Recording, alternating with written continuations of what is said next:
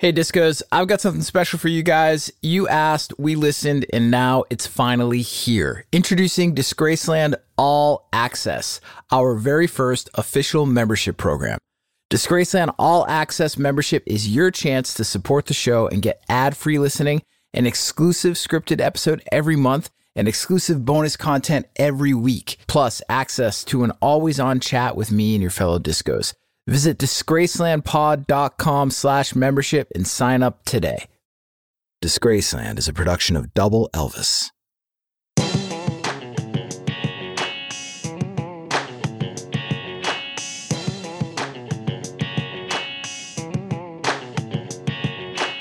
The stories about Wu Tang Clan's Raekwon are insane.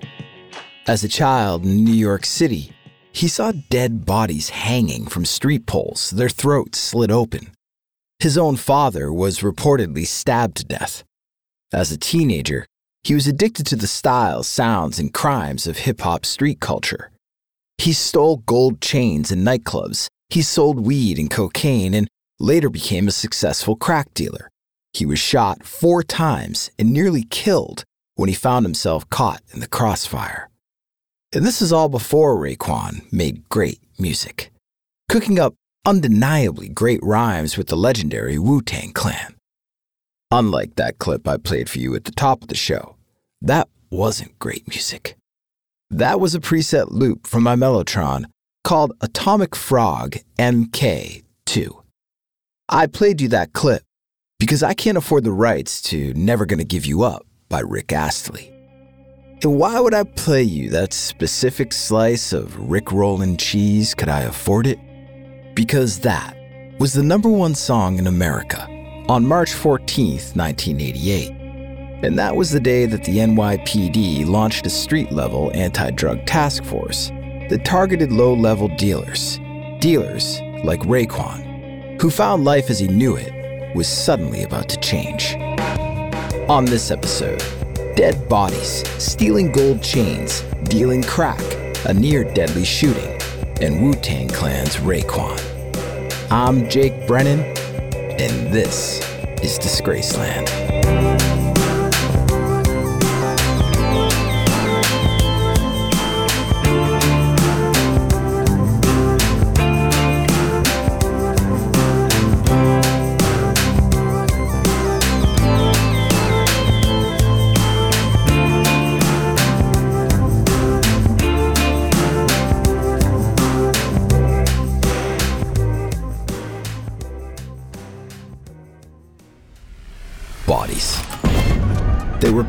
Inside the club, dancing to the music.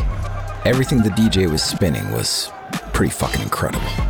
Big Daddy Kane, Salt-N-Pepa, Heavy D and the Boys. The records on the turntables made you want to dance all night. But to maintain stamina, to keep moving, a body needed a little something extra. Drugs were fuel, the tiger in your tank. Blunts, cocaine, or for the efficient user, there were Woola joints. That's blunts with cocaine. Corey Woods, the teenage kid the world would later know as Raekwon, he was good with drugs. The young Raekwon, aka young Corey here, he didn't say no when a joint hit his lips or a line ran past his nose, but that wasn't the reason that he was here. The club was the thing. The music, the style, the fashion. That's what Corey was addicted to, not the drugs. Bugle Boys, Tommy Hilfiger, Ocean Pacific, and Converse. Gold chains, flat top fades, velour suits, and Yankees caps. And that was just the guys. The women. Jesus, the women. Fine. F I N E, sex on fuego. Corey couldn't get enough. Barely 18 years old, and already it felt like he discovered the meaning of life itself. To get dressed up, to roll with your crew out to Union Square, the nightclub on West 14th on a Saturday night, to be fresh. In the late 1980s, at night, Union Square was packed, it pulsed with electricity. For Corey Woods, it was the most exhilarating place you could be. And part of that exhilaration was the palpable sense of imminent danger. Danger was its own intoxicant. If you wore one of those fly gold chains around your neck, you'd better be ready to fight for it. Someone else was always gunning for your shit. Like that jerk off over there. Nose bloody, chain long gone, hard lesson incoming. The danger didn't end when the club let out, it got worse. In Brownsville, Brooklyn, where Corey grew up, there were more bodies. And these bodies, however, were different. These bodies didn't boogie down like they did at Union Square. These bodies didn't move at all. They hung from lampposts, tongues dangling, fat and swollen from their lips. And they were sprawled out on sidewalks, their throats cut, oozing blood. These bodies were cautionary tales. Corey's own father was one of those bodies. Or so Corey was told. Just like he was told that his dad had OD'd, or that he was rotting away in some jail cell. Thousands of deadbeat dads in New York were at the center of stories just like those.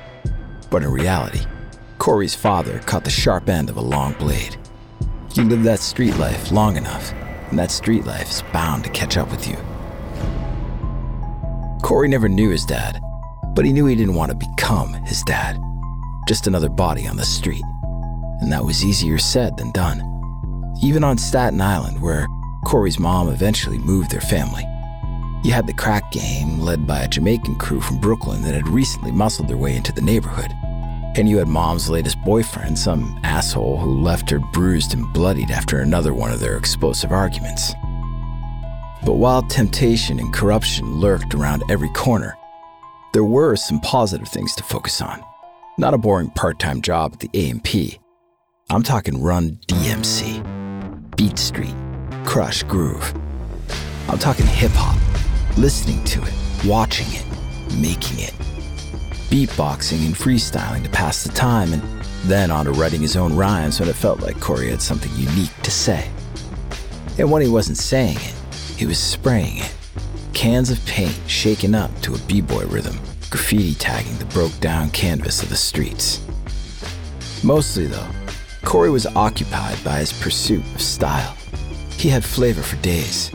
But flavor, style, impeccable taste, it ain't cheap. A dope pair of pants and a nice pair of shoes, that shit's gonna cost you. More than the kind of money a minimum wage job bagging groceries at the A&P is gonna provide. So, if you wanted a chain like the ones he saw dudes wearing in the club, Corey was gonna have to take that chain. And the easiest way to do that was to find an easy mark. Some dummy out on the dance floor who thought he was hot shit because he was wearing hot shit. But, and this is the important part, the dummy out on the dance floor could not be rolling with a crew that had his back. You and your boys dance over in his general direction. You get close. You make like you don't even notice the dude, and then BAM! You rip the gold dangling from his neck. When he goes on the defensive, when he puffs his chest out, it's like, what the fuck, give me back my shit. That's when the other dudes in your crew, the biggest dudes, close in on him and convince him to get lost. Or else. Sometimes, it wasn't even that complicated. Sometimes, it was straight up cold blooded, like, yo, you, take off your fucking shoes. Take them off. What'd you say? How are you supposed to get home with no shoes? That sounds like a you problem. Now give me your fucking kicks. Problems were everywhere, just like the bodies. Problems were around every corner. Growing up in the projects, Corey was surrounded by dealers and users. Guys who kept the peace under their shirts. Guys who did real time. Taking the next evolutionary step in crime from robbing people to selling them dope seemed not only like a smart move business wise for Corey, but for a kid like him from the Staten Island projects, it seemed like the only move. Small time at first. Buy an eight ball of cocaine or an ounce of weed and break it down into smaller portions and sell the little baggies at a profit. And just be careful where you sell it. On Staten Island, the Jamaicans cornered the market on crack and everything else. To challenge a crew that powerful and that feared would be like walking up to the biggest dude in the club all by yourself and demanding he give up that gold chain right off of his neck. And that was most definitely not wise. That was how you ended up just another body on the street.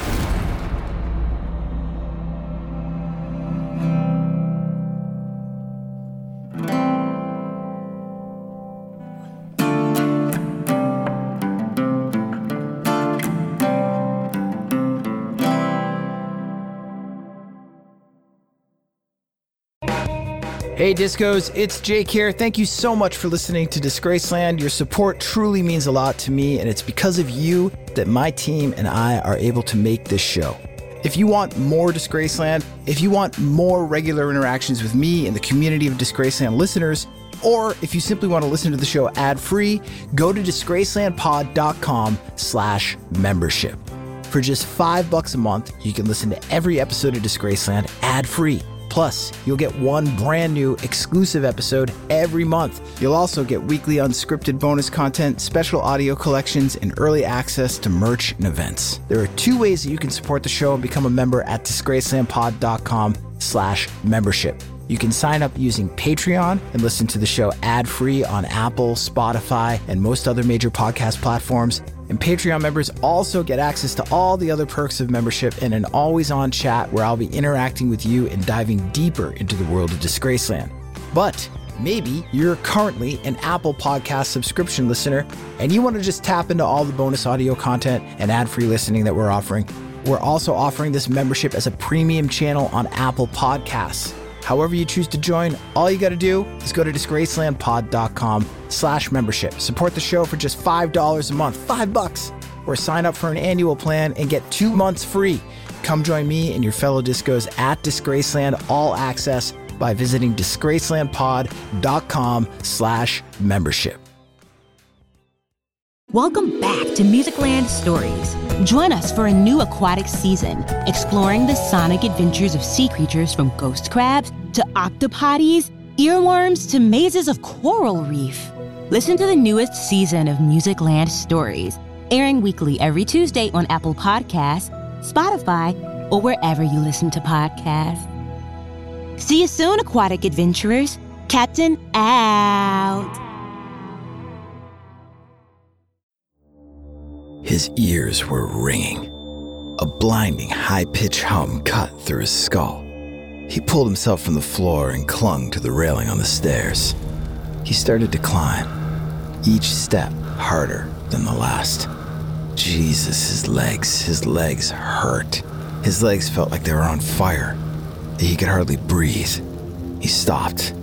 Chill, man. Chill out. Catch your breath. He pulled up his left pant leg and looked down. Two holes, flesh ripped apart, blood everywhere. Bullets went in, bullets went out. Now he pulled up the right pant leg. Deja vu. Two more bullet holes in and out.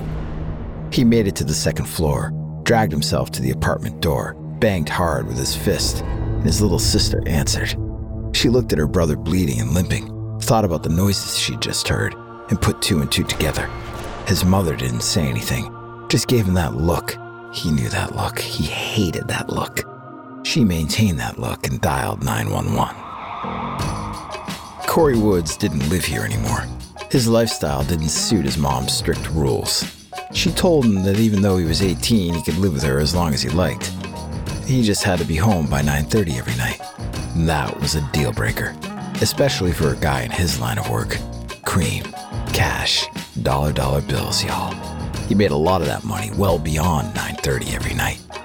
At this time, in the late 80s, Corey and his crew were selling $700 of crack a night out of an apartment clubhouse on Staten Island. $700 on a decent night. On Friday nights, when the clientele had paychecks burning holes in their pockets, they made even more. Because that's who was buying, not strung out junkies. People with steady jobs and steady incomes who just so happened to smoke some crack on the side. Corey called the clubhouse a quote, crack country club, unquote. Just like he had great taste in clothes and style, Corey had great taste in drunks. And the shit wasn't synthetic like some of the cheaper rock you'd find from other dealers in the city. This was Peruvian white, bought by the quarter kilo and cooked up in the kitchen. You could even call Corey a chef. Word got around. The clubhouse filled up on evenings, not unlike the Union Square nightclub. Bodies handing over cash and then hanging around like it was a VFW hall, but instead of playing bingo, they were smoking crack and getting high. But when it got that packed inside, Corey wore a gas mask to keep all the smoke out of his lungs. Because if you're the guy holding all the money and all the product, you can't risk getting high in a room full of crackheads. Even these crackheads. A fiend's a fiend's a fiend. Give them an inch and they take a mile every time. Corey was on alert. He was careful. He read the room, read the hallway, read the whole building, not just the users. There was another dealer living in this place, a dealer connected to the Jamaican crew, the crew you didn't mess with. Technically, Corey wasn't selling on this guy's turf. It was the other way around. This dealer wanted in on Corey's action. The dealer had a kid run interference in the vestibule in the hallway and pluck buyers before they reached the clubhouse where Corey was dealing. Now, Corey carried a piece. Most dudes running drugs, they did. They carried guns. It was part of the gig. But most dudes weren't like Corey. Most dudes couldn't wait for an excuse to pull a Glock from their belt and start shooting. Corey wasn't that stupid, especially when it came to other dealers sweating his crew, and definitely when those dealers were connected to bigger and badder operations.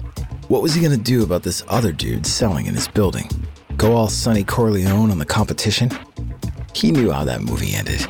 Corey was smarter than that. Unlike one of his guys who did put some bullets into that kid's car, the kid who was running interference for the dealer connected to the Jamaicans. One of Corey's guys shot up the car while the kid was in it. And not just the kid, but also the kid's girl and their baby. Said it was a warning. Stop stepping on their business. You want to bet if that warning got passed along? It didn't, and Corey was furious. This was the worst part about working with other people having to take the heat for someone else's bullshit. Now, Corey had to live every minute of every day fearing retaliation, fearing that the Jamaicans would not hesitate to put a bullet in his head. And that kind of fear doesn't go away. It becomes part of you. You live with it, just like you live with a nose that breathes air or a dick that swings between your legs. You try to be relaxed in any given situation, but you can't.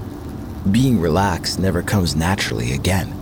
Even just chilling with some friends on the corner shooting the shit, minding your own business, is an exercise in being prepared. Corey and his friends stopped talking to watch the guy step out of his car. Corey knew what was about to happen. He could feel it.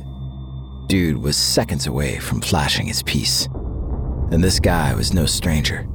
He had beef with one of Corey's friends, a friend who was standing next to Corey on the street corner. And this wasn't Corey's beef. Didn't matter. Beef didn't discriminate. Beef didn't adjust its intensity or trajectory in order to minimize collateral damage. Catching bullets is all about proximity.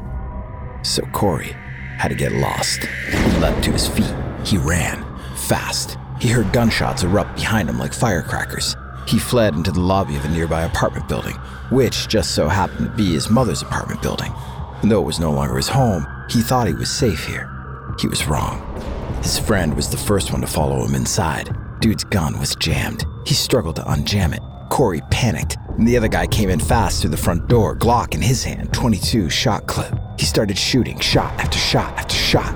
Corey hit the floor. The sound of bullets pinged around the lobby. They whizzed over his head as he crawled toward the stairs. Stairs that were so close, but when you were caught in the middle of a gunfight and time slows to a crawl, the same crawl you are physically making across a dirty lobby floor, the stairs are also so far away.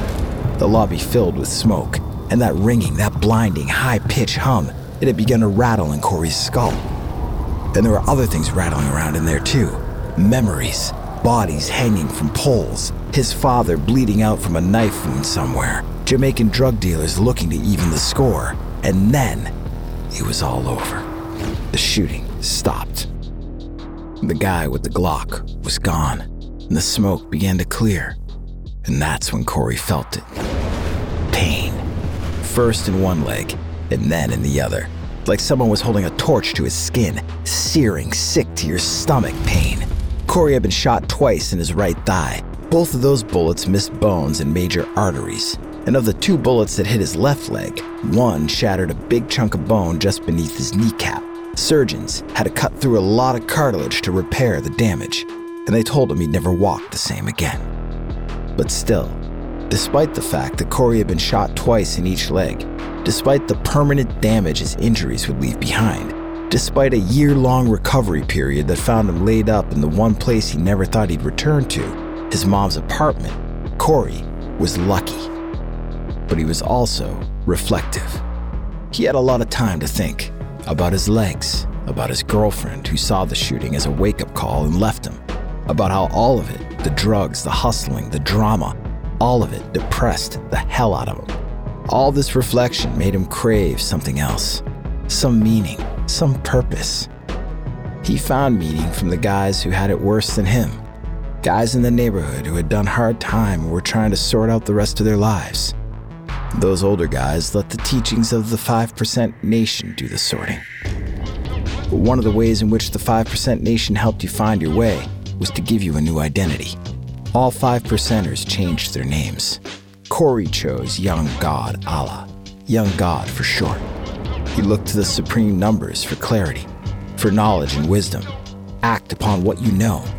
Corey knew that he couldn't find himself in this situation again, caught in the crossfire. So, what was he going to do about it? How was he going to act now? And that's where purpose came in. He began to write more rhymes. Spiral notebook perched on his lap. He got inspiration from his mom's old records Kool & the Gang, Diana Ross, the Jackson 5, and the rhymes of contemporary masters like Slick Rick and Rakim. He wrote non stop, and the words poured out of him. But even though he was creatively and spiritually invigorated, Corey was a realist. Whether he was calling himself Corey or a young god, he knew that once he was fully healed, it wasn't like he could just walk down the street and score a record deal. In all likelihood, he'd have to go back to dealing, at least for now. It was all he had. But he'd do it with this newfound wisdom. Wisdom that didn't let him forget that his time on the street was going to run out. We'll be right back after this word, word, word. The van kept its distance. White paint, tinted windows, rust creeping its way from the bottom up, expired registration sticker on the plate. The van was unexceptional. Just another beater parked on the block. And the chaos of the Park Hill neighborhood paid it no mind. Inside the van, a reel to reel spun. Garbled voices crackled from a set of headphones perched on a man's head. Binoculars hung from his neck. Smoke trailed from the cigarette dangling from his mouth. He listened, he watched, he waited, waiting for a signal. And when that signal came, all hell broke loose. In the spring of 1988, the New York Police Department began to crack down on the sale, distribution, and the use of illegal drugs throughout the city. They did this by creating a task force called the Tactical Narcotics Team, TNT for short.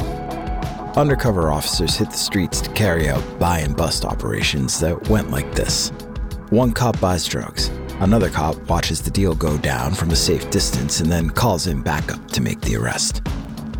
Their efforts were aimed at a very specific target low level dealers. You bust these small fry neighborhood types, you grill them, and then you pass along whatever intel you got to the feds, who were busy chasing down the real targets kingpins, cartels, even hip hop groups. The FBI's short list of so called major criminal organizations would soon include, alongside names like the Gambino crime family, none other than Wu Tang Clan. But before that happened, back in 1988, on its first day pounding the pavement, the TNT task force arrested over 20 dealers in Queens. When operations expanded into Manhattan, 82 vials of crack were seized in 90 minutes. But by the time TNT hit the streets on Staten Island, where Corey Woods, excuse me, young god Allah, had resumed dealing, the ground level drug trade had gotten wise. Dealers were paying people in the neighborhood upwards of 100 bucks a day to act as lookouts. They perched on fire escapes, they hung out of windows, they sat in folding chairs on the sidewalk, and they disrupted the cops' own disruption game. Still, TNT wasn't going to be stopped by a bunch of lookout kids. The NYPD was pumping a ton of cash into this operation. And even if the dealers continued to find ways to be subversive, moving drugs had become overly complicated. Slinging dope on a stoop or out of an apartment clubhouse would never be simple again. Corey felt the squeeze. Since he returned to dealing drugs after recovering from his gunshot wounds, he'd been harassed by cops who caught him with a suspiciously large amount of cash during an early morning raid on the projects. The cops weren't wearing cop clothes, they blended in. They looked just like another weekend crack warrior out for a fix. Corey had no idea how long they'd been watching him or what kind of intel they had. There were probably others, too, hidden away in vans, reel to reels rolling, microphones hot. If they had something on him, they didn't say. They hadn't witnessed him making a sale, but they knew where that money came from. But now they had not just his face, but his name. A name that would soon become part of a larger file. Corey had other pressing concerns beyond the NYPD. He was shot again, this time while driving his uncle's Buick through a neighborhood he wasn't supposed to be in. Two dozen bullets pierced the car in rapid succession. Miraculously, Corey sped away unscathed. And the rivalry between the Park Hill and Stapleton projects on Staten Island was increasing. Park Hill and Stapleton were oil and water. Park Hill dudes did coke and weed. Stapleton dudes, on the other hand, smoked wet or weed dipped in a mixture of angel dust and embalming fluid. Crews riding two distinctly different highs had a real hard time riding together. So there were disputes. We're better than you wars, street brawls, knives, sliced open skin, baseball bats, split open heads. Some days you felt like you were drowning in it all. That no matter how hard you tread water, no matter how many rhymes you wrote, or how dedicated you could be to the craft, to the thing you truly loved most of all, to hip hop, that it was all useless. That the undertow of the streets would eventually pull you to the bottom. And lucky for Corey, though, he knew a guy. A guy with a blueprint for a way out. Corey Woods had known Bobby Diggs since they were little kids. Bobby was always a good dude. The kind of dude who would give you the shirt off his back, even though he shared that shirt with his brother, even though he had next to nothing. And that was then, and this was now. September 1992. Corey was no longer Corey, nor was he young god Allah anymore. That name made him sound like a kid. He was now going by Raekwon, a name as fresh and flavorful as the style of clothes he wore, a name inspired by some of the names of his older five percenters who served as his mentors. And Bobby was no longer Bobby. He was now, of course, the RZA, aka the Rzarector, aka the guy who beat an attempted murder charge, was born anew with purpose and meaning and was ready to use his wisdom. That's supreme number two, to pull himself and eight other dudes out of a life of poverty and crime. Yes, I'm aware that eventually a 10th member, Cappadonna, was added to the mix, but we'll get to him later. So, he assembled the team at his house at 234 Morningstar Road on Staten Island, where he made his pitch. Give him five years, and he'd take all nine of them to number one. But as Raekwon stood in the RZA's living room surrounded by these eight other guys, he wasn't feeling all kumbaya, my lord. He was surprised to see Dennis Coles, aka Ghostface Killah, also in the room. Ghostface was a Stapleton dude. Two other Park Hill denizens that were present. Not just Raekwon, but Lamont Hawkins, aka U God, Jason Hunter, aka Inspectah Deck, and Clifford Smith, aka Method Man. Ghostface was the competition, a sworn enemy. In fact, someone from Raekwon's crew had recently shot out the windows of Ghostface's mother's house in retaliation for something that Ghostface had done. They should have been at each other's throats, and there should have been gunshots and blood. But the RZA wanted peace. No more beefs. Beefs led to bodies. So did egos. The only way to get that cream was by putting that other shit aside. And cream, cash, was king. It ruled everything.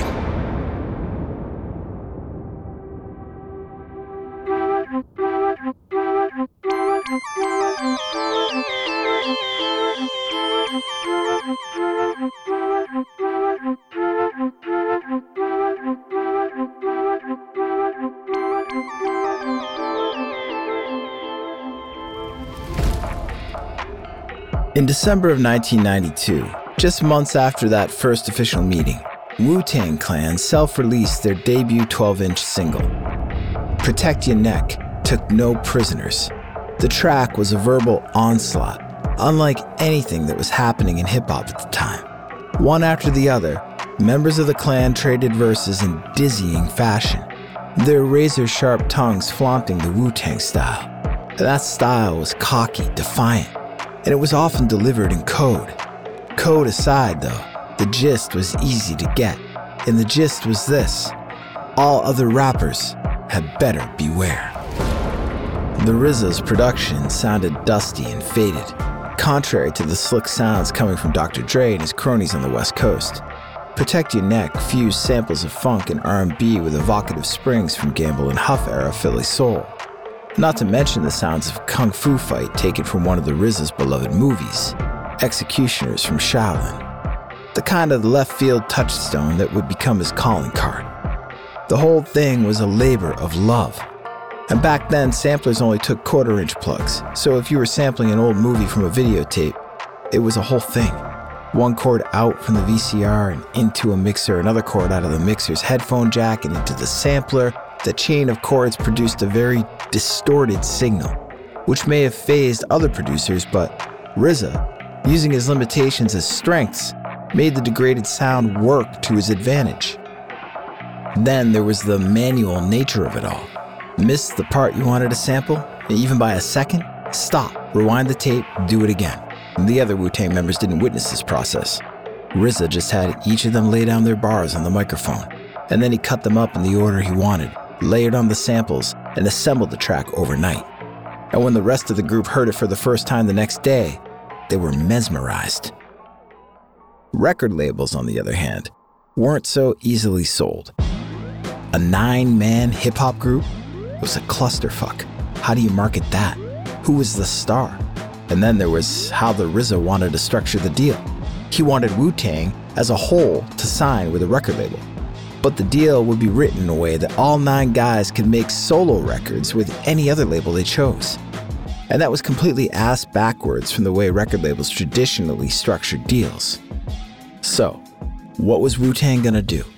They hustled, just like Raekwon hustled crack on the streets of Staten Island. They showed up unannounced at 89.9 WKCR FM while the legendary Stretch and Bobbito show was on the air, a copy of the Protect Your Neck 12 inch in hand, and demanded it be played now. They hit back at record stores that wouldn't carry the record by pilfering customers from those stores and selling copies out of the trunk of their car. All this guerrilla marketing and sales technique, it built up considerable buzz and strong sales. Steve Rifkind of Loud Records an indie label distributed by RCA, was impressed by how many copies the group was moving on their own. And when he heard Protect Your Neck, he heard something unique, something that no one else was doing. Where others saw a complicated web of personalities, Rifkind saw a massive opportunity. Rifkind was also a kindred soul. His father released a single by the Fatback Band in 1979, one of the contenders for the first ever rap record. Rifkind himself helped hip hop artists on the Delicious Vinyl label get MTV airplay. The deal that Wu Tang eventually struck with Loud Records wasn't the biggest deal money wise. The advance was just 60 grand, but it gave the members the autonomy they wanted when it came to solo releases, and also allowed the group to retain their name, merchandising, and publishing. It was a landmark deal in the history of hip hop and Wu Tang's 1993 debut album was a landmark hip hop release. Just two months after Enter the Wu Tang, 36 Chambers was released, it went gold. The RZA's vision was working. Raekwon and the members of Wu Tang Clan could finally look in the rear view and see the struggles of their past receding. Or so they thought. April 29th, 1994, San Francisco. Raekwon, Ghostface Killah, and Method Man sat in the back of the minivan. The West Coast promotional tour for 36 Chambers had been a blur so far. But right now, they weren't thinking about promotional tours or about how they had come out of nowhere to dominate the consciousness of hip hop culture or how their debut album, an album they made their way, had gone gold and was still selling like crazy. Right now, they were thinking about the cruiser that had been following their van for miles. San Francisco police. What the hell did the cops want? They hadn't done anything wrong. This wasn't Staten Island. This wasn't the past. This was now. This was California. Wu Tang was worldwide. Legit. The police cruiser hung back like a bad memory, an old wound. Corey felt the fear bubble up. That same fear that had been a part of him ever since one of the guys shot up the car that belonged to someone connected to the Jamaican drug crew. The cruiser was mimicking their every move. The van made a right, the cruiser made a right. The van slowed down, the cruiser kept pace. And this went on for a good five minutes before suddenly, and seemingly without reason, the blue lights came on, and then a siren. The van's driver pulled over. Cops were approaching on foot now, shotguns drawn and raised. Exit the van on the driver's side and keep your hands where we can see them. Raekwon and Method Man did as they were told. Ghostface Killah, however, went out the passenger side, and the cops got nervous and cocked their shotguns. On the ground, all of you, now! Two more unmarked police cars pulled up. More cops, more shotguns, locked and loaded. Ray, Ghost, and Meth hit the pavement face first. They all felt boots squash onto their backs. Their lips tasted gravel, and they were handcuffed. The van was searched, and then they were taken downtown, each in a separate police car, and questioned. 45 minutes later, they were released. San Francisco PD didn't issue an apology. They did issue a statement explaining that the Wu Tang Clan members fit the description of some other black men who happened to be riding around in a van and robbing stores. Although we respect the fact that the police felt they had a job to do, Method Man said after the trio was set free, the manner in which we were treated was totally uncalled for. Method Man and his fellow Clan members didn't know it then, but on that very same day, all the way back in New York, a similar incident was taking place. Only this incident involved the NYPD and a Staten Island resident, a man who was close to some members of the Wu Tang Clan. Except this man wouldn't catch a break like Ray, Ghost, and Meth. And by the end of the night, this man would be another body on the ground, beaten, bloodied, lifeless, dead. I'm Jake Brennan, and this episode of Disgraceland is to be continued.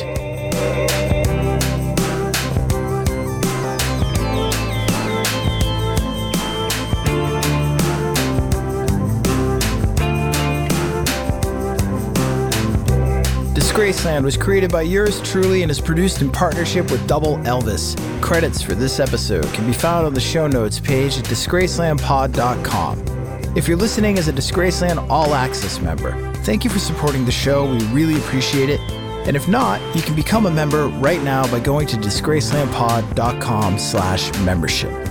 Members can listen to every episode of Disgraceland ad-free. Plus, you'll get one brand new exclusive episode every month. Weekly unscripted bonus episodes, special audio collections, and early access to merchandise and events. Visit disgracelandpod.com slash membership for details. Rate and review the show and follow us on Instagram, TikTok, Twitter, and Facebook at DisgracelandPod and on YouTube at youtube.com slash at DisgracelandPod. He's a bad,